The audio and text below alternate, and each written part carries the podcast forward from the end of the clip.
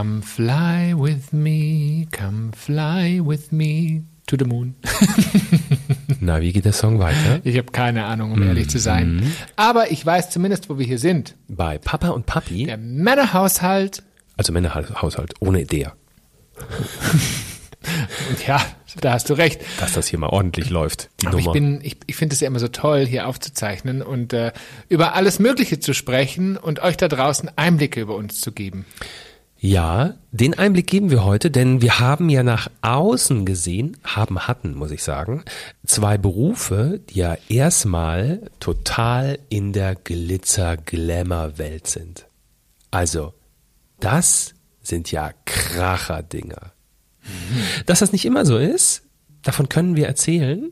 Und deswegen habe ich jetzt äh, quasi deine Folge genannt. Deshalb hast du einen Gast eingeladen. Richtig, dich nämlich. Und habe die Folge Traumberuf Flugbegleiter. Irgendwann wird New York auch langweilig genannt. ist ein guter Titel, ja. Oder? Könnte auch ein Buch sein. Irgendwann wird New York auch langweilig. Ja. Stimmt. So. Ähm, aber New York ist eigentlich heute der falsche, falsche Ansatz. Du kommst nämlich gerade tatsächlich, wirklich aus Manchester. Wie war's? Alle Instagram-Follower wissen tatsächlich, dass das stimmt. Ich bin nämlich wirklich gerade aus Manchester gelandet und ähm, wie war's? Cool war's. Also wenn ich heute nicht so müde gewesen wäre, weil ich tatsächlich schlecht geschlafen habe die Nacht davor, ähm, wäre es noch besser gewesen. Aber so ein Flug dauert ja eine Stunde 40 hin und eine Stunde 40 zurück ungefähr.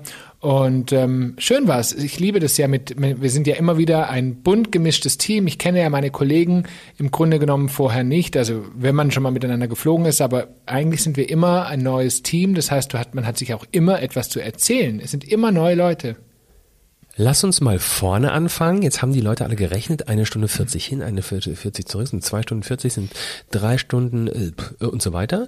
Ähm, das ist ein Arbeitstag? Das ist ja eine geile Nummer. Naja, der Arbeitstag beginnt ja schon viel früher. Das heißt, ähm, also ich muss ja auch irgendwann aufstehen ne, und muss mich hier dann auch anduschen und anziehen und fertig machen zum Ah. Flughafen fahren. So. Und äh, wir müssen ja immer vor der Abflugszeit eine gewisse Zeit vorher, also eine Stunde, Stunde 20 beziehungsweise Stunde 40 vorher da sein, weil wir eine Teambesprechung haben. Das heißt, ähm, wir treffen uns dann in einem Raum, der vorgegeben ist und äh, da besprechen wir die Besonderheiten des Fluges und äh, halten so ein, ein sogenanntes Briefing ab. Aber was, also Besonderheiten des Fluges. Wenn ihr jetzt, jetzt eben, du machst das jetzt 20 Jahre lang, was soll denn da noch besonders sein? Naja, jeder Flug ist anders. Wir haben verschiedene Gäste, wir haben Menschen mit besonderen ähm, Bedürfnissen, wir haben beispielsweise auch manchmal unbegleitete Kinder an Bord, die, also lauter so Besonderheiten. Hunde. Ähm, der Service ändert sich ab und zu. Hunde haben wir auch tatsächlich, natürlich. Und ähm, der Service ändert sich. Ähm, nicht auf jedem Flug gibt es den gleichen Service, den gleichen, die gleiche Servicestufe, nenne ich es jetzt mal. Das, das wird natürlich besprochen. Das heißt, wir bilden innerhalb einer Zeit von circa 15, ja, sag mal 10 bis 15 Minuten ähm, ein Team und bringen uns sozusagen auf den gleichen Wissensstand und natürlich auch, wie wollen wir beide Flüge ar- arbeiten. Ist da auch die Cockpit-Crew dabei? Die kommt ein bisschen später. Natürlich. Erstmal bespreche ich das mit meinem Kabinenteam, ähm, wie ich mir das so vorgestellt habe, und dann kommt das Cockpit tatsächlich so zehn Minuten danach noch dazu. Denn, weil du sagst das nämlich gerade, du bist jetzt kein normaler Flugbegleiter. Genau. Ich bin seit vi- fast 14 Jahren schon mittlerweile. Unglaublich. Also von 22 Jahren fliegen. Schatz, es sind dann doch 22 und nicht 20. Es ist unglaublich. Von 22 Flugjahren bin ich jetzt 14 Jahre davon Kabinenchef, sogenannt Purser nennt man das. Das kommt aus der Schifffahrt, dieser Begriff. Ähm, früher hätte man Chefsteward oder Chefstewardess gesagt, heute heißt es eben Purser. Und ähm, ich leite sozusagen das Kabinenteam in der Luft. Ja, und jetzt, hm, ich bin ja voll der Insider geworden mittlerweile. Es gibt den Purser 1 und Purser 2. Genau, aber das ist tatsächlich Airline-spezifisch. Es gibt äh, bei verschiedenen Airlines unterschiedliche Möglichkeiten, wie man einen Purser einsetzt. Ähm, bei uns gibt es tatsächlich zwei Stufen und ähm, ich bin der Purser 1, das heißt, ich fliege sowohl Kurz-, Mittel- als auch Langstrecke. Purser 2 fliegen bei uns nur Langstrecke. Das heißt, du hast, ihr, ihr seid dann zwei Purser auf der Langstrecke. Genau, genau. Wir sind dann grundsätzlich zwei und äh, arbeiten da im Team. So, jetzt habt ihr euch besprochen. Ähm, die Besonderheiten des Fluges sind abgeklärt. Was passiert jetzt? Dann ähm, gehen wir gemeinsam durch Sicherheitskontrolle. In unserem Gebäude gibt es eine eigene Crew-Sicherheitskontrolle. Das Gebäude ist Nicht im Flughafen. Nein, das ist außerhalb vom Flughafen, genau, also an der Seite vom Flughafen. Und ähm, dann werden wir tatsächlich mit einem sogenannten Crewbus zum Flugzeug gefahren und sind dann so sage ich mal, gute 40 Minuten, 45 Minuten vor planmäßiger Abflugzeit an Bord. Da finden dann noch Vorbereitungen statt. Wir gucken, ob äh, meine Kollegen schauen, ob alles an Servicematerialien da sind, ob alle Essen beladen sind. Ähm, ich als Kabinenchef koordiniere mit dem Kapitän gemeinsam, welche Besonderheiten haben wir noch, auf was müssen wir achten und besprechen dann auch mit dem Boden, mit den Bodenkollegen die Koordination, wann die Gäste einsteigen können. Und ihr werdet tatsächlich mit dem mit diesem Bus direkt mhm. vor den Flieger gefahren, so ist es. ne? Genau, also wie so ein wie so ein äh, Private so, Service. So. Genau. Von dem werden wir hingefahren und von dem werden wir auch wieder abgeholt. Ist nur keine Limousine. Das ist nur ein Bus. okay. Äh, Vorbereitungen sind abgeschlossen. Was passiert dann? Genau, also wenn alle Vorbereitungen abgeschlossen sind, die, die Maschine geprüft worden ist, also wir müssen ja auch jedes Mal vor jedem Flug wird die ganze Notausrüstung, wir haben ja ein relativ großes Repertoire an Notausrüstung, das ist beispielsweise sind Feuerlöscher, ähm, das sind Taschenlampen, die werden jedes Mal überprüft, ob die auch alle funktionsfähig sind. Wird auch jedes Mal geguckt, ob jede Schwimmweste da ist? Es wird auch jedes Mal geschaut, ob die Schwimmwesten da sind, genau. Jede einzelne? Mm, ja, muss. Ja, da ist man ja bei wie viel? 200 irgendwas beschäftigt. Ja, da gibt es ein ganz gutes System dafür, aber grundsätzlich wird das tatsächlich ähm, immer wieder überprüft. Und wenn dann alles passt und alles klar ist, dann äh, gebe ich die Information an, an den Kapitän und der sagt dann im Boden der Station Bescheid, dass wir bereit zum Einsteigen sind. Dann kommen auch schon die Gäste. Ist das der Anruf, den dann der Gate, wie, wie sagt man zu denen? Rampagent? Nee, also wir, also wir Normalos, also wir Fliegenden ähm, haben ja immer die Person, die da am Gate steht. Mhm. Die kommt ja irgendwann mit ihrem Täschchen an und äh, richtet sich da ein und ähm, irgendwann kommt dann ein Anruf. Genau, und das ist meistens der Kapitän, der dann sagt, wir sind bereit zum Einsteigen. Und dann starten die am Gate mit dem Boarding-Prozess. Woher weiß denn der die Nummer? eine gute Frage. Ähm, naja, jetzt ja. jedes Mal ist ja ein anderer anderes Gate. Woher es weiß ist ganz einfach, das? weil unsere Kapi also unser Cockpit, unsere Kapitäne und Co-Piloten, die haben ein sogenanntes Diensthandy und auf diesem Diensthandy geben die sozusagen Gate ein. Mit die locken sich immer, also man muss sich das so vorstellen, man lockt sich immer mit der aktuellen Flugnummer in sein Diensthandy ein. Ah. Das ist ein ausgeklügeltes System und durch dieses Einlocken dieser Flugnummer weiß das Handy ganz genau, an welchem Gate es automatisch anrufen muss. Nee. Mhm. Und wenn die jetzt mal das falsche Gate, und wenn die jetzt mal das falsche Gate anfahren? Du meinst, wer fährt es? Das, das habe ich ja auch mitbekommen, dass das mal passiert. das passiert so gut wie nie. Ja, dann äh, müssen Sie gucken. Rufen Sie am falschen Gate an. Rufen Sie am falschen Gate an. Da wird wahrscheinlich keiner abnehmen. Aha, so, dann geht's los. Das kenne ich jetzt. Ab jetzt kenne ich's. Ähm, äh, dann alle ganz aufgeregt, stehen schon eine halbe Stunde vorher. Äh, ach, mindestens eine halbe Stunde vorher irgendwie da und äh, steigen ein. Mhm. Ähm, und dann wird verzweifelt irgendwie geguckt, dass alles, alle äh, Sachen in die Handgepäcksfächer einge, reingesteckt wird und alles verladen wird. Genau. Es wird eingestiegen und ähm, ja, natürlich gibt es immer, also meistens beginnen Kinder, also Familien mit Kindern, Menschen, die mobilitätseingeschränkt sind, ähm, ältere Menschen, die zuerst einsteigen und denen wird dann natürlich erstmal explizit geholfen und ähm, ja, dann kommt im Grunde genommen der Rest sozusagen. Und natürlich gibt es immer was zu tun, weil manchmal ist es einfach so, dass zwei Menschen nicht zusammensitzen können. Dann gucken wir, dass wir da helfen können. Äh, Menschen, die vielleicht nicht unbedingt am Notausgang sitzen sollten, weil sie vielleicht gerade einen Gips am Bein oder am Arm haben oder andere äh, Defizite, die eben dazu führen, dass man da nicht sitzen darf. Ähm, ja, Aber und das wird alles überprüft. Jetzt sei mal ehrlich, mhm. das ist ja theoretisch schon der erste Moment, wo es nervig werden kann, ne?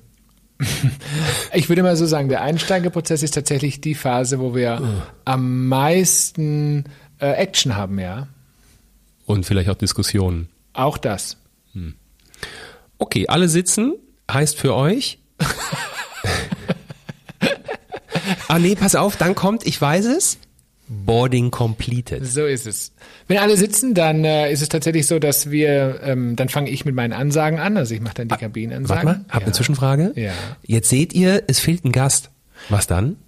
Äh, Das macht der Boden tatsächlich. Die melden uns das zurück. Dann wird meistens, wenn der Gast auch noch Gepäck mit dabei hatte und der Gast nicht auf dem Flieger erschienen ist, dann wird natürlich das Gepäckstück wieder ausgeladen, so. weil wir niemals mit einem Gepäckstück fliegen würden, wo der Gast nicht dazugehört. Das ist ganz wichtig, weil das habe hab ich jetzt schon mehrfach mitbekommen Mhm. und das, äh, das große Fragezeichen auf, ich glaube, allen, ähm, allen Stir Stirnen der Fliegenden ähm, war sehr groß. Naja, es ist, äh, hat einen Sicherheitsaspekt, weil es könnten ja Menschen mit bösen Hintergedanken ein Gepäckstück an Bord schicken, wo beispielsweise vielleicht eine Bombe drin ist, ne? Und die selbst nicht mitfliegen. Und deshalb wird ein Gepäckstück niemals ohne den passenden Reisebegleiter fliegen. Und trotzdem frage ich mich manchmal, wenn das Gepäck der Person im Flieger ist, Mhm. wo ist denn dann die Person?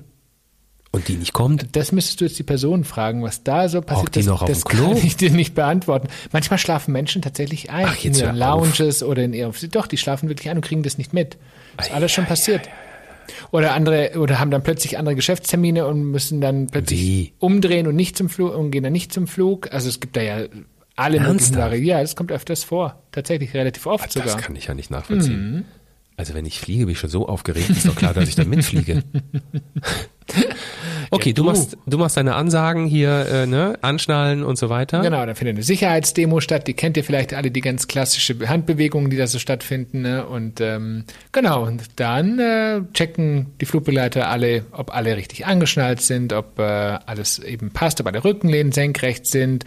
Und dann setzen wir uns ehrlich gesagt auch schon relativ schnell hin. Ja, aber mit diesem äh, Sicherheits, wie heißt es? Äh, Sicherheitsdemo. Ansagen, Demo, Mhm. das finde ich, also ich glaube, äh, gefühlt ist das einer der frustrierendsten Momente im Leben eines Flugbegleiters.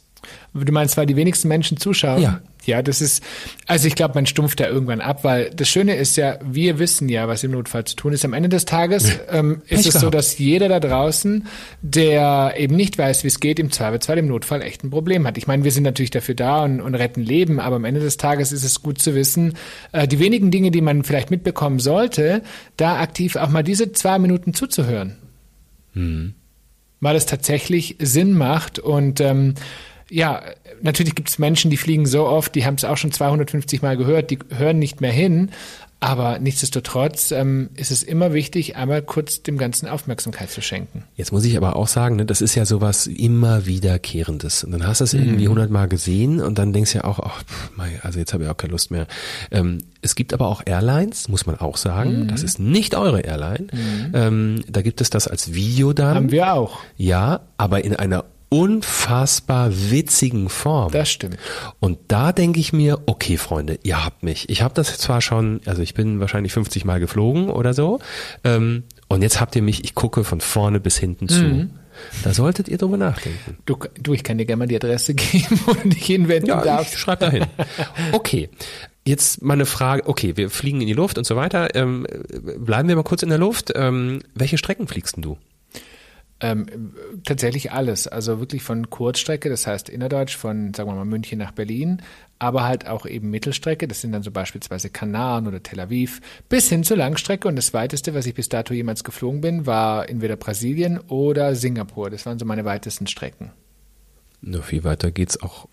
Also das würde noch ein bisschen gehen, aber das waren so die, die weitesten Strecken, die ich je geflogen bin am Stück. Da, da reden wir von so 13 Stunden Flugzeit.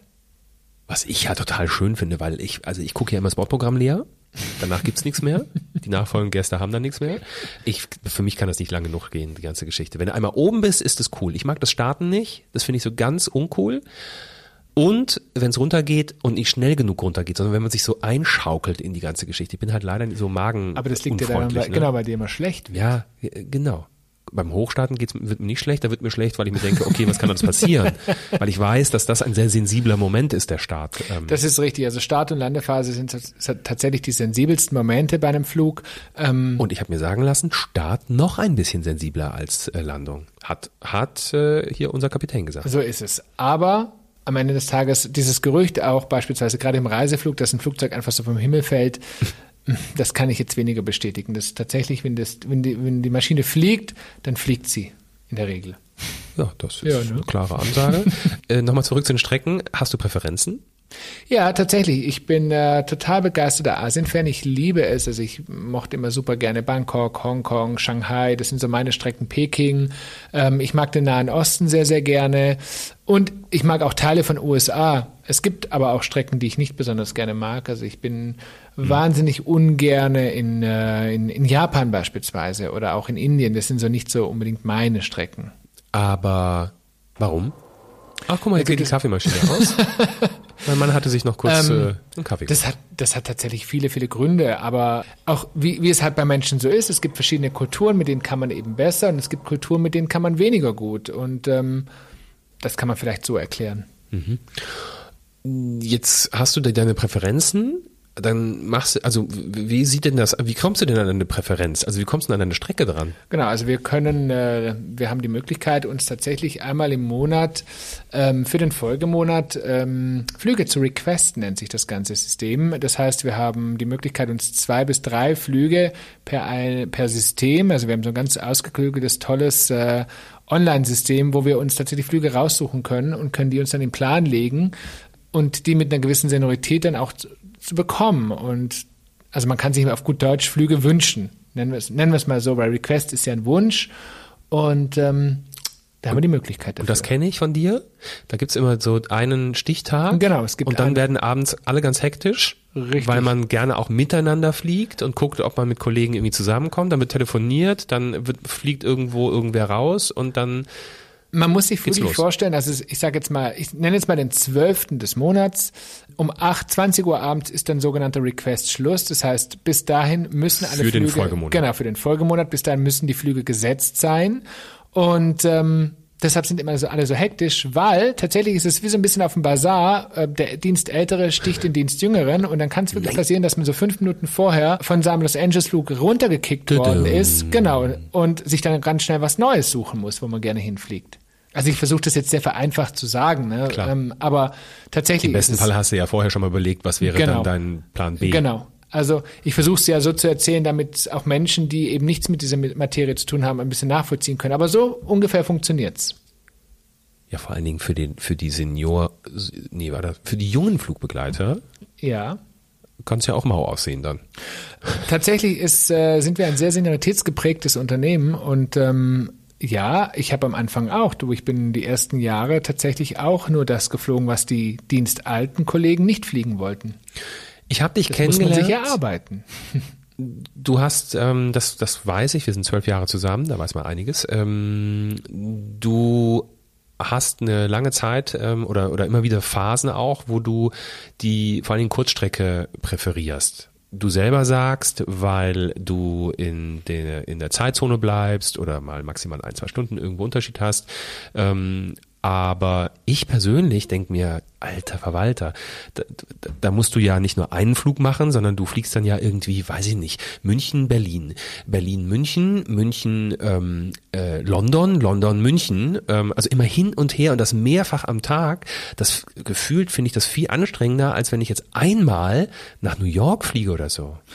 Beides hat Vor- und Nachteile. Und tatsächlich ist es so, dass es immer mal wieder ge, also geschwankt ist zwischen, ich mag gerade mehr Kurzstrecke, gerade mag ich wieder mehr Langstrecke, dann wieder mehr Kurzstrecke. Das kommt immer so ein bisschen auch drauf an. Ähm, bei der Kurzstrecke ist einfach tatsächlich der Vorteil, man hat weniger dieses Thema mit der, mit der Zeitverschiebung, mit den Zeitzonen, man hat keine wirklichen Nachtflüge, ähm, man ist in Europa unterwegs, man schläft in Europa in den Hotels, egal ob in Kopenhagen, in Paris, in London, in keine Ahnung, Bu Budapest, äh, Berlin, Hamburg, wo auch immer und ist relativ gut in, der, seinem, in seinem Rhythmus drin. Wiederum, ja, ich gebe dir recht, äh, es ist natürlich dann bis zu vier Flügen am Tag, ähm, was tatsächlich auch anstrengend sein kann. Ein Flug nach New York oder ein Flug nach San Francisco oder Shanghai, wo auch immer hin, kann genauso anstrengend sein, denn das sind meistens Nachtflüge. Das heißt, äh, man arbeitet tatsächlich äh, 10, 12 Stunden am Stück. Beziehungsweise natürlich haben wir auch Pausen an Bord und wir haben, die, wir haben Gott sei Dank das Glück, dass wir auch so Ruhebetten haben, wo wir uns zurückziehen können. Ähm, aber beides hat Vor- und Nachteile. Man fliegt halt bei der Langstrecke, man, man startet, man fliegt, man landet und dann hat man erstmal eins bis, sage ich mal, eins bis fünf Nächte frei, je nachdem, wo man gerade ist kann sich erholen und fliegt dann wieder zurück. Bei der Kurzstrecke ist es halt wirklich jeden Tag, gerne genommen fünf Tage am Stück, dass man quer durch Europa fliegt. Und man das hast du mir auch gesagt, man gewöhnt sich an diesen Jetlag nicht. Genau, also es ist tatsächlich so, also ich habe mich äh, nie daran gewöhnt, man entwickelt Taktiken und Techniken, wie man damit umgeht. Also beispielsweise, ich, ich habe viele, viele Jahre habe ich so gemacht, äh, ich sage jetzt mal, San Francisco war für mich immer das Schwierigste, Los Angeles, San Francisco, weil es neun Stunden Zeitverschiebung sind, also neun Stunden minus zur deutschen Zeit. Und ähm, wenn man dann dort ankommt, dann sage ich jetzt mal, es ist 16 Uhr und dann muss man sich noch ein bisschen wach halten, so sagen wir mal bis 21, 22 Uhr, um dann dort ins Bett zu gehen. Problem ist aber, dass der Körper trotzdem in seinem eigenen Rhythmus ist und man ist dann einfach mitten in der Nacht um zwei oder drei Uhr hellwach im Hotel. So, mittlerweile mit einem gewissen Alter, ne, ist es so, dass ich tatsächlich auf meinen Körper höre und sage, okay, wenn der jetzt mittags um drei sagt in Los Angeles, ich bin müde, ich will jetzt schlafen, dann gebe ich ihm auch ein Stück weit den Schlaf, weil am Ende des Tages tut es dem Körper einfach gut. Aber man lernt wirklich damit umzugehen. Hm. Meistens fühlt man sich dann nachher noch beschissener. Ich finde tatsächlich, also was ich, was ich für mich die größte Herausforderung äh, fand, war, als unser Sohn bei uns eingezogen ist und wir dann auch plötzlich Eltern waren, weil früher, wo wir zwei alleine waren, da konnte ich dann landen, bin ich gelandet und habe ich mir erstmal ins Bett gelegt und habe dann erstmal geschlafen und habe den ganzen Tag so rumgetüdelt. Das ist ja heute nicht mehr so. Ich meine, heute ist es ja genauso. Ich komme, ich bin heute Morgen um fünf Uhr aufgestanden, um dann um sieben am Flughafen zu sein und nach Manchester hin und zurück zu fliegen. Bin ziemlich müde, aber auf mich wartet halt zu Hause mein Mann, der mich in Ruhe lassen könnte rein theoretisch, aber der, unser Sohn ist halt auch noch da, ne? Und äh, der will bespaßt werden und am Ende ist das schon, man nimmt, man nimmt es schon mit, so ein Stück weit in seine Überlegung, wo fliege ich denn gerade hin, was passt auch gut zu meinem eigenen Familienmodell, bin ich ganz ehrlich. Du bist letztens doch nach Dubai geflogen genau. und das ging erst um 22 Uhr los. Richtig, so, ne? da war Abflug abends um 22 Uhr. Leute, ich sag euch, da habe ich echt schief geschaut. Ne? Um die Uhrzeit liegen wir, wer uns regelmäßig bei Instagram folgt, weiß, wir sind ja früh ins Bett geher. Da habe ich echt doof geschaut. Oh, ich da war ich echt müde. Ich Aber es ging Abflug dann. von dir gar nicht mehr mitbekommen. Ja, genau, du hast geschlafen und ich habe angefangen so äh, gerade mal, naja, gerade mal äh, die ersten Essen zu verteilen. Ja. Äh, so. Nachts um 23 Uhr generell, mal abgesehen vielleicht von diesen kleinen Problemen des Jetlags, ähm, klingt das Ganze ja total aufregend mhm. und jeder würde am liebsten tauschen, weil mhm. ähm, egal wie du es erzählst, das klingt ja mega, ne? Eine Stunde 40 dahin, wieder zurück, so, das war der Arbeitstag, geil. Ähm, du warst im Flieger, das, das fühlt sich schon nach großer, weiter Welt an, egal, egal ob es nach Berlin oder nach Peking geht. Aber erzähl doch mal ein bisschen was von den Schattenseiten. Wie sieht's mit Zwischenfällen an Bord aus? Gerade wenn man über einen großen Teich fliegt, ist man ja ziemlich auf sich selbst gestellt. Naja, es gibt ja verschiedene Arten von Zwischenfällen. Es gibt ja die technischen Zwischenfälle, es gibt, ich nenne es jetzt mal die menschlichen Zwischenfälle. Es gibt ja verschiedene Möglichkeiten. Und was man tatsächlich sagen muss, technische Zwischenfälle, die hatte ich jetzt glücklicherweise in meinen 22 Jahren so gut wie nie. Also natürlich, ein Flugzeug ist ein elektronisches Gerät, ne? Es ist ein es, es kann was kaputt gehen und auch das habe ich mal erlebt. Aber Hat nie, zwei Jahre Garantie. So ungefähr. ähm, aber ich habe nie was erlebt, was bedrohlich gewesen wäre. Aber natürlich kann es mal vorkommen, dass mal ein Kabel irgendwie schmort oder dass mal ein Sitz kaputt Bitte? ist. Natürlich. Oder also zwischen, Moment, Moment, Moment. Zwischen Kabelschmoren und Sitz kaputt, also finde ich, ist ein großer Unterschied als Gast. Äh, das kriegst du meistens als Gast gar nicht mit. Dass das Kabel schmort. Genau. Ähm, ist auch gut so, dass du es nicht mitbekommst. Richtig. Aber es gibt eben, also wie gesagt, natürlich kann auch mal am Boden das am Triebwerk was ist, aber Gott sei Dank haben, sind, diese, sind diese Flugzeuge ja so gut technisch ausgestattet, die melden ja sofort alles, wenn irgendwo was ist. Das heißt, die Chance, dass ein Flugzeug einfach vom Himmel runterfällt, das gibt es nur in guten Hollywood-Filmen, um ehrlich zu sein. Oder dass auch Nancy, die Stewardess, das Flugzeug landet. Ne? Ja. Ähm, Kannst du das nicht? um ehrlich zu sein, ich würde es mir nicht zutrauen, nee. Auch nach 22 Jahren. Ich weiß zwar vieles, aber ich würde mir nicht zutrauen, ein Flugzeug zu landen. So, aber was ich sagen wollte, was sich natürlich echt verändert hat, das sind tatsächlich die Menschen da draußen. Ne? Also Menschen sind wesentlich aggressiver, sie sind schwieriger geworden, jeder pocht auf sein eigenes Recht. Also ich würde mal sagen, ähm, oder auch medizinische Notfälle. Wir haben sehr oft ähm, medizinische Zwischenfälle, das heißt Menschen, die tatsächlich ja Atemnot, wir hatten ähm, Herzstillstand. Also da gibt es schon auch Gott, Gott, heftige Gott. Sachen. Die, und wir sind Gott sei Dank sehr, sehr gut ausgebildet. Wir haben da oben auch wirklich ein unglaublich gut, eine unglaublich gute Ausrüstung an Bord, äh, die uns wirklich hilft, auch schwierigere Fälle zu meistern, ähm, so dass man vielleicht eine Zwischenlandung vermeiden kann. Und gerade wenn ihr Langstrecke fliegt, dann seid ihr ja, wie viel sind da drin? 220 Leute aufwärts? Ja, das kommt ganz drauf an, zwischen 200, ich, Genau. Also die Wahrscheinlichkeit, dass da dann auch vielleicht zum Beispiel ein Arzt dabei ist, ist ja schon recht hoch. Absolut. Die Wahrscheinlichkeit, dass ein Arzt mit an Bord ist, die ist relativ hoch. Es gibt noch andere Möglichkeiten. Wir haben tatsächlich, man glaube es kaum, das wissen, glaube ich, ganz viele Menschen nicht, die Möglichkeit, über dem Atlantik oder egal wo wir gerade sind, ähm, eine medizinische Not-Hotline anzurufen. Da sitzt dann wirklich ein Arzt dahinter und der berät uns. Also das heißt, wir schreiben ein Protokoll über die Symptome mal. und können dann ähm, über Ferndiagnose auch noch Hilfe anfordern. Also das heißt, man ist da oben nicht ganz auf sich alleine gestellt. Ähm, man versucht natürlich so gut wie es geht eine Zwischenlandung zu vermeiden, weil man muss auch sagen, mit, man kann nicht mit jedem Langstreckenflugzeug auf jedem Flughafen landen, weil da müssen gewisse Voraussetzungen erfüllt sein. Und deshalb versucht man natürlich, das zu umgehen und dem Gast eben in der Luft zu helfen. Ähm, ich bin ganz, ganz ehrfürchtig. okay. Ähm, man muss aber auch sagen, ihr werdet immer, ihr werdet immer wieder geschult und ihr müsst auch, auch eure Lizenzen erhalten Genau. ne, für Flugzeugtypen und so weiter. Wir machen das einmal im Jahr. ähm, Das heißt, wir haben einmal im Jahr äh, Notfalltraining. Das heißt, wir gehen richtig auf Simulatoren und üben das Evakuieren von Flugzeugen. Wir, wir üben Notfälle. Wir bekämpfen Feuer. Und wir haben auch einmal im Jahr eine Erste Auffrischungsschulung, das heißt, wir sind tatsächlich so weit ausgebildet, also das haben wir zumindest mal gelernt. Ich würde es mir wahrscheinlich jetzt nicht zutrauen so richtig, aber wir haben es gelernt, wie man ein Kind zur Welt bekommt. Also es Oh. kann, ja, es ist total krass. Wir haben das wirklich gelernt. Ähm, ich muss es jetzt nicht unbedingt haben, ne? aber rein theoretisch wäre das möglich. Schatz, ich kann dir sagen aus meiner Erfahrung, es ist halb so schlimm, Hast du ein Kind geboren? ja, im Rettungswagen Ach krass. Mhm. Siehst du? als Civi. Okay. Damals gab es noch Zivildienstleister. Also ich hatte noch keine Geburt an Bord, aber das, auch das kommt ganz selten, aber es kommt vor.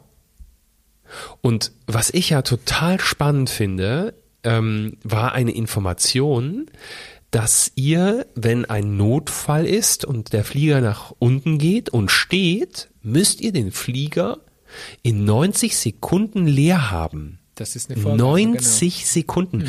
Das ist eine Minute 30. Äh, das ist für eine Propellermaschine mit 20 Gästen drin, oder? Naja, deshalb hat ja sein Flugzeug auch so viele Notausgänge. Aber sind die 90 Sekunden für egal welchen Flugzeugtypen? Das ist also egal. auch so ein 380, Auch ein A380? A380 mit über 500 Passagieren Nicht dein neun- Ernst. für alle Flugzeugtypen musst du dieses Flugzeug in 90 Sekunden. Das darfst du natürlich aber auch nicht vergessen. Ne? Also wenn du ein Flugzeug hast mit 150 Passagieren ähm, und fünf Flugbegleitern oder du hast ein Airbus A380 mit 550 äh, Passagieren und 24 Flugbegleitern ähm, und deutlich mehr Notausgangstüren, dann schaffst du das auch in 90 Sekunden. Ja, aber das ist ja völlig abgefahren. Ja, ist es, aber es ist eine Vorgabe vom Luftfahrtbundesamt und ähm, beziehungsweise nicht nur vom Luftfahrtbundesamt, das Und übt ihr, also wird das, wird das geübt? Also äh, äh, ge- kann man sowas, sowas könnt ihr ja nicht, also ihr habt ja nie irgendwie 200, äh, 200 Leute irgendwo. Natürlich, natürlich nicht, aber man übt beispielsweise, ähm, wie man eben ein Flugzeug evakuiert, welche Kommandos, es gibt gewisse Kommandos, die man schreien muss, gewisse Verfahren, die man abarbeiten muss und das üben Völlig wir einmal irre. im Jahr. Mhm. Also ich sag mal so, ne, diese, dieser klassische, ähm, dieses klassische Klischee-Denken im Sinne von, ähm, heißt es Klischee-Denken? Ja, red mal weiter, weiß nicht, wo es äh, hingeht. zu sagen, ist ja nur eine Saftschubse und kein in der Ja. Luft. Das mag nach außen tatsächlich oft so wirken, aber da steckt so viel mehr dahinter, das glaubt man tatsächlich gar nicht. Also das, was man immer sieht, ist nur ein kleiner Bruchteil von dem, was es wirklich, was dieser Beruf wirklich bedeutet. Ich bin immer noch bei den 90 Sekunden. Wobei man auch sagen muss, und das habe ich irgendwo mal in der Dokumentation gesehen, ähm, dieses Runterrutschen an diesen Rutschen da ist Ja. alles andere als lustig. Genau. Da kannst du dir auch richtig dolle wehtun und dich verletzen. Das ne? ist tatsächlich so. Also wenn du dir überlegst, du rutscht aus einem A380 oben aus dem Upper Deck raus oder aus einem, aus einem Jumbo, aus einem 747, Ist kein du dann mal zwölf Meter in die Tiefe rutscht. Ähm, das ist relativ steil und man kann sich da richtig dolle wehtun, aber man kann sich auch richtig doll verbrennen. Aber am Ende des Tages, lieber das ja verbrenne ich mich, genau, Genau. Hauptsache ich komme lebend aus dem Flugzeug raus. So, fangen wir ganz vorne an. Wie lange dauert es? Genau, fangen wir jetzt nochmal von ganz vorne an. Nein, Oh je. äh, wie lange dauert es, ähm, Flugbegleiter zu werden? Oh, oh mein Gott. Das hat sich auch total verändert. Früher bei mir waren das damals irgendwie drei Monate die Grundausbildung und dann hat man ja so, also die Grundausbildung heißt wirklich, man ist ready to fly im Sinne von, äh, man fängt erstmal in der Economy Class an, dann äh, war das, dann hat man eine gewisse Seniorität, dann arbeitet Nach man in den anderen drei- Klassen. nach den drei genau, Monaten. genau. Man, Okay. Heute ist es ein bisschen anders. Heute wird man auf alle Klassen geschult. Ähm, und heute ist die Ausbildung auch wesentlich verkürzter. Heute sind es, glaube ich, nur noch sechs Wochen, wenn ich es richtig im Kopf habe. Ernsthaft? Mhm, Das wurde recht verkürzt. Es gibt natürlich dann auch in, in weiter, also nach sechs Wochen geht man dann fliegen, dann kommen noch weitere Module sozusagen. Ähm, ich würde mal sagen, so Pi mal Daumen, nach einem Jahr ist man so mit allem wirklich durch, um dann wirklich einfach erstmal zu fliegen. Als Okay, aber trotzdem nach diesen Wochen darfst du auf den Flieger Genau, du darfst auf den Flieger. Du und musst mich in 90 Sekunden da rausbringen. Genau, du hast dann sogenannte Ausbildungsflüge, das heißt, du bist die ersten sechs Monate ähm, bist du bist du sogar ein Trainee, also du wirst du wirst vom sogenannten Purser wirst du natürlich auch eingearbeitet, von den Kollegen wirst du eingearbeitet. Du wirst nicht einfach nach der Schule direkt an Bord geschmissen und so, du musst jetzt alles können. So ist es dann nicht. Also mein Problem wäre tatsächlich die Magengeschichte, ne? Ja, für dich wäre der Job nix. Nee, ich weiß das auch total. Ja, Also ich bin da total ehrfürchtig vor und ich bin weit entfernt vom Gedanken der Saftschubse und das war ich aber auch vorher schon, weil mir schon klar war, diese Fliegerei, ähm, dass das körperlich total anstrengend ist, ähm, was dann auch den, den Grund erklärt, warum ähm, ihr zum Beispiel früher zu, in, in Rente gehen könnt zum Beispiel. Ähm, da oben ist eine Strahlenbelastung, das wissen viele gar nicht. Also im Flieger ist eine erhöhte äh, Strahlenbelastung. Also einmal nach San Francisco hin und zurück ist so, wie wenn du einmal den ganzen Körper röntgen würdest, tatsächlich von der Belastung her. Ja, überleg mal. So, und jetzt machst du das ähm, als Langstreckenpurser äh, jeden Monat, weiß ich nicht, zweimal oder so oder dreimal, keine Bis Ahnung. zu viermal sogar im Zweifelsfall. Ja, völlig irre. Aber man muss halt eben sagen, dass dieser Beruf, er ist ja wirklich immer noch ein Lifestyle-Beruf. Ne? Also wenn ich zum Beispiel erzähle, ich kaufe meine, meine äh, Flipflops in Brasilien oder klar. gehe in New York zum Friseur, dann hört sich das erstmal für Außenstehende total verrückt an, aber für uns ist es die Welt. Ne? Also ich bin es gewohnt, mein, seit 22 Jahren irgendwie aus dem Koffer zu leben. Ich bin es gewohnt, in vielen tollen Hotels zu wohnen, zu leben. Ich bin es gewohnt, in einem, in einem Umfeld zu arbeiten, wo immer neue Leute mit mir zusammenarbeiten. Ein sehr offenes Team, ein sehr ich sag jetzt mal, ein, ein, ein Unternehmen oder ein, ein Arbeitsumfeld, in dem auch beispielsweise sexuelle Orientierung nie ein Thema war, sondern da ist es einfach normal, dass Flugbegleiter schwul sein können, dass Flugbegleiter heterosexuell sind, dass Flugbegleiterinnen auch mal eventuell lesbi lesbisch sind. Unterschiedliche Nationen, Also völlig, Kulturen. Genau, unterschiedliche Kulturen. Ähm, das ist total spannend. das finde ich auch total spannend. Ihr habt immer ähm, auch Native äh, Genau. ähm, Flugbegleiter auf diesen Langstreckenflügen. Also wenn wir ne? beispielsweise, wir haben indische, drei indische Kollegen an Bord, ähm, wenn wir nach Indien fliegen oder japanische Kollegen nach Toll. Japan. Genau, also wir haben wirklich regionale Flugbegleiter auch, die die Landessprache sprechen. Und auch das ist so bereichernd. Also ich habe in diesen ganzen 22 Jahren, ich muss es immer wiederholen, so viel unglaublich interessante Menschen kennengelernt. Ne? Also sowohl Kollegen, natürlich auch als Passagiere, da sind wirklich von natürlich Stars und Sternchen, die du natürlich Sternchen. Sternchen, die du natürlich kennst aus deinem Job, die hatte ich an Bord und habe tolle Gespräche gehabt, habe Dinge gesehen, die vielleicht die Bildzeitung noch nicht vorher gesehen hatte. Ähm, Hast auch Dinge gesehen, die du nicht sehen wolltest. ähm, genau. Ich hätte eigentlich manchmal der Bildzeitung vielleicht die eine oder andere Geschichte erzählen sollen, da wäre ich Ja, vielleicht klar. reich geworden. Ne? Na egal. Ähm, aber allein die Kulturen und diese Menschen zu erleben, ne, das ist, das ist einfach so einzigartig. Und das, was ich heute mit 40 Jahren gesehen habe, ich war in Ländern, da kommt man tatsächlich beispielsweise Saudi-Arabien, da kommst du als Normalsterbliche gar nicht rein. Da brauchst du, da kommst du nicht mal mit einem Visum rein. Oder mit einem Arbeitsvisum würdest du, glaube ich, reinkommen. Also wirklich Länder, Kulturen, ähm, die so unglaublich faszinierend sind. Ich habe Regenwälder gesehen. Also ja, da könnte ich jetzt stundenlang darüber erzählen. Ja, vor allen Dingen, wenn du halt dann irgendwie 20 Mal in New York warst, dann machst du natürlich andere Sachen beim 20. Mal als irgendwie die ersten drei Male, ne?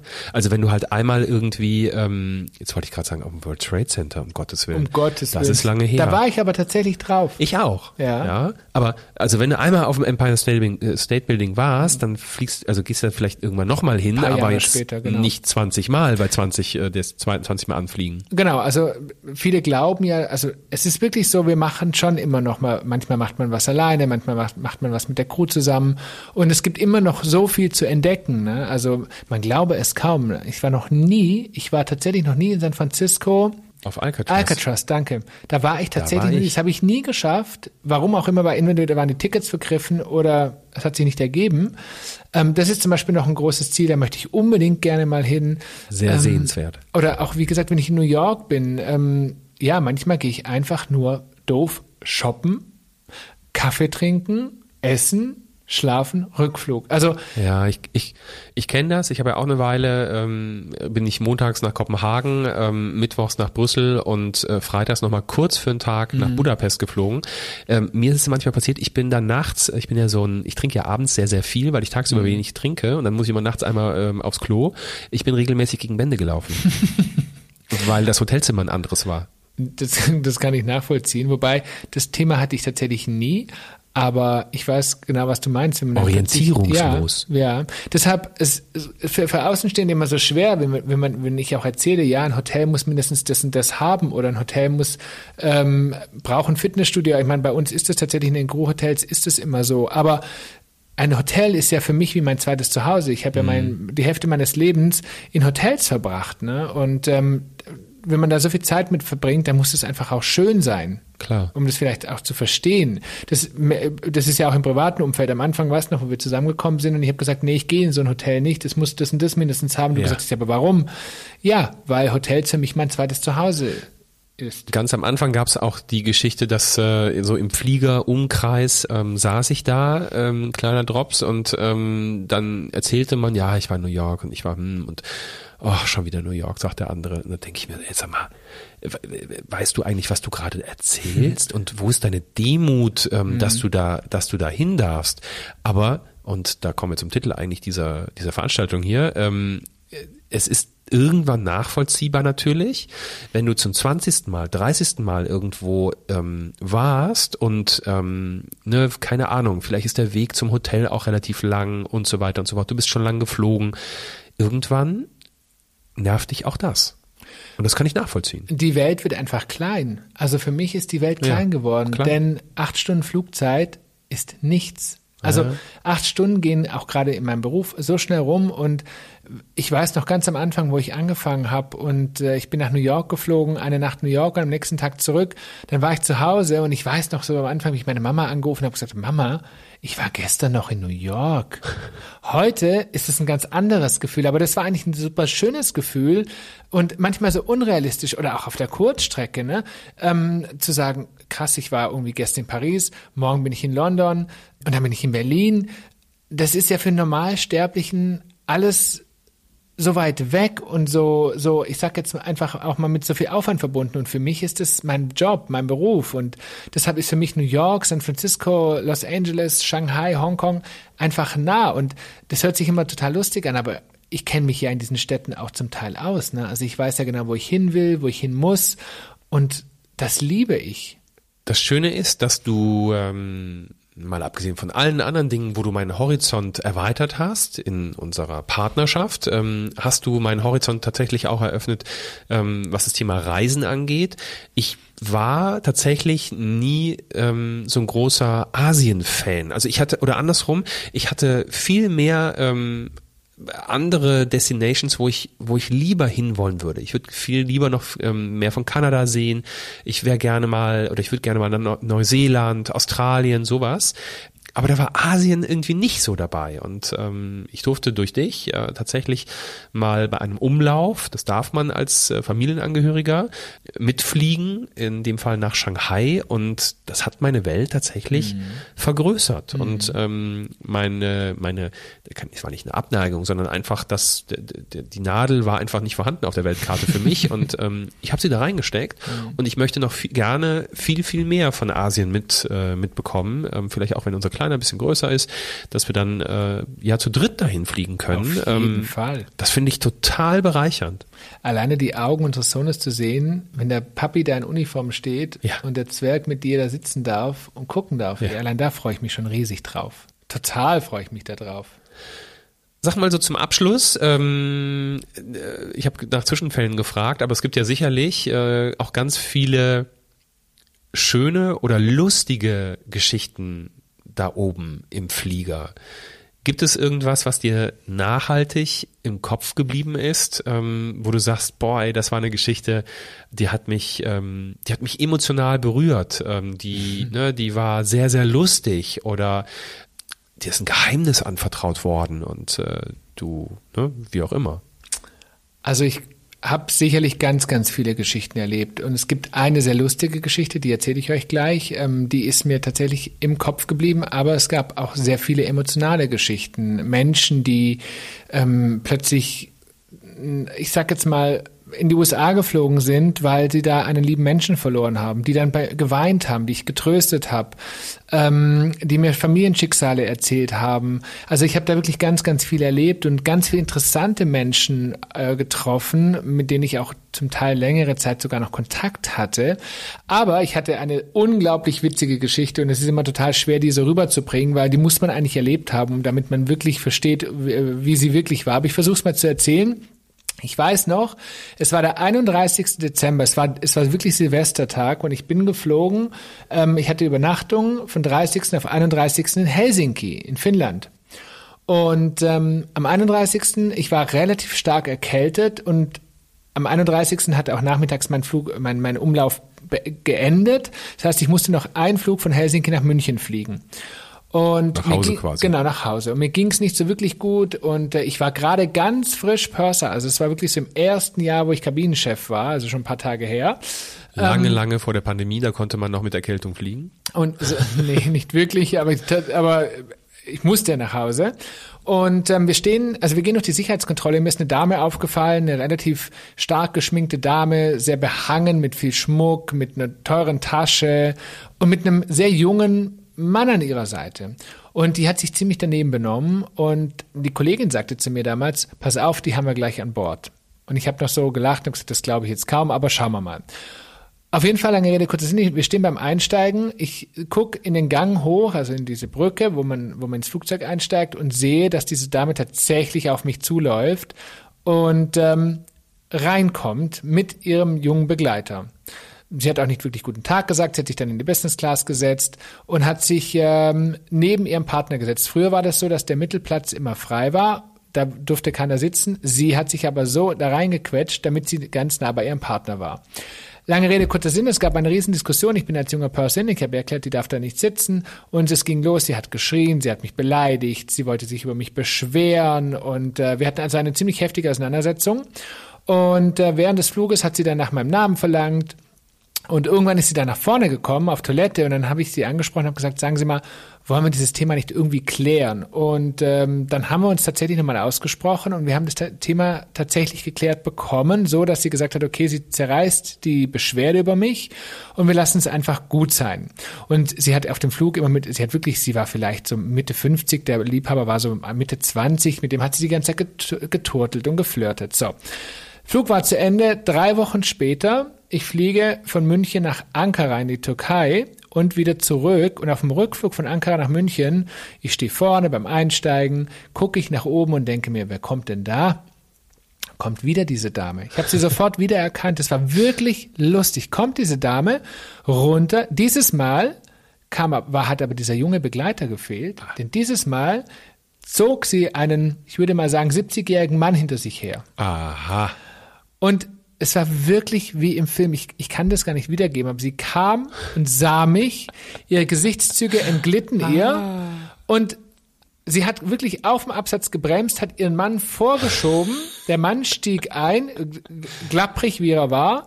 Sie guckte mich an und hat einfach nur mit der Hand unter dem Hals, wie nach dem Motto, ich schneide Ihnen den Hals durch. So, ihr kennt es, was ich, ich kann euch das natürlich jetzt nicht zeigen und hat die Finger von Mund getan. Also mich zum Schweigen sozusagen verurteilt. Und ich dachte mir schon, aha, schau an, schau an. Und ähm, sie hat sich dann mit ihm hingesetzt, dieses Mal nicht ganz nah aneinander, sondern tatsächlich mit Mittelplatz frei. Das wollte sie, glaube ich, nicht mit ihrem Mann. Es war übrigens auch ihr Mann, weil ich auf der Passagierliste den gleichen Nachnamen gesehen habe. Und ähm, sie kam dann während des Fluges zu mir vor und sagte, tatsächlich, ich sag Ihnen eins, Gott sei Dank haben Sie nichts gesagt, denn äh, das ist mein Mann und auf dem letzten, letzten Flug, das wissen Sie, das ist mein Liebhaber, den nehme ich immer mit, ähm, heimlich, da kriegt mein Mann nichts davon mit. Herrlich. Wo ich dann zu ihr gesagt habe, wissen Sie, gut, dass Sie dieses Mal so nett zu mir waren, Ja. denn sonst hätte ich vielleicht mal fragen müssen, wo die Ihre nette Begleitung des letzten Fluges war. So, ähm, das war tatsächlich meine lustigste Erfahrung, die ich jemals machen durfte Sehr und die süß. ist mir bis heute im Gedächtnis geblieben. Man Ja. sieht sich immer zweimal im Leben. Äh, mindestens. Ähm, Ob sie den Liebhaber heute immer noch hat? ich würde sagen, einen anderen. Ausgetauscht durch einen jüngeren. Unglaublich. Ja, ähm, danke. Gerne. Danke für diesen Einblick in diese Glitzer- und Glamour-Welt, Mhm. die am Ende auch nur ein Job Ein ist. Job ist, dem, für den man geboren sein muss, Ja, aber den man richtig doll lieben kann. ja. So wie ich. Und es gibt nichts anderes und Schöneres, was ich mir vorstellen könnte zu machen, als das, was ich tue. Schön. Mhm. Da freut sich dein Arbeitgeber, sollte er das gerade hören.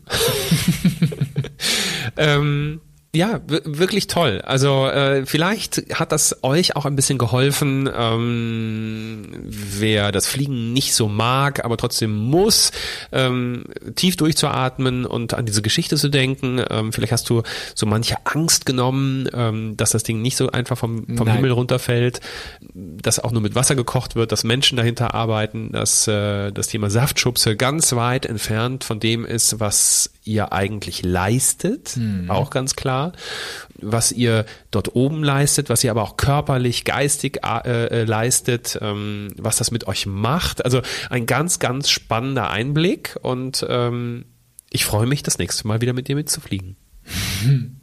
Da freue ich mich auch schon sehr, sehr drauf. Und ähm, wenn ihr weitere Fragen habt, dann schreibt uns doch einfach bei Instagram unter Papa und Papi.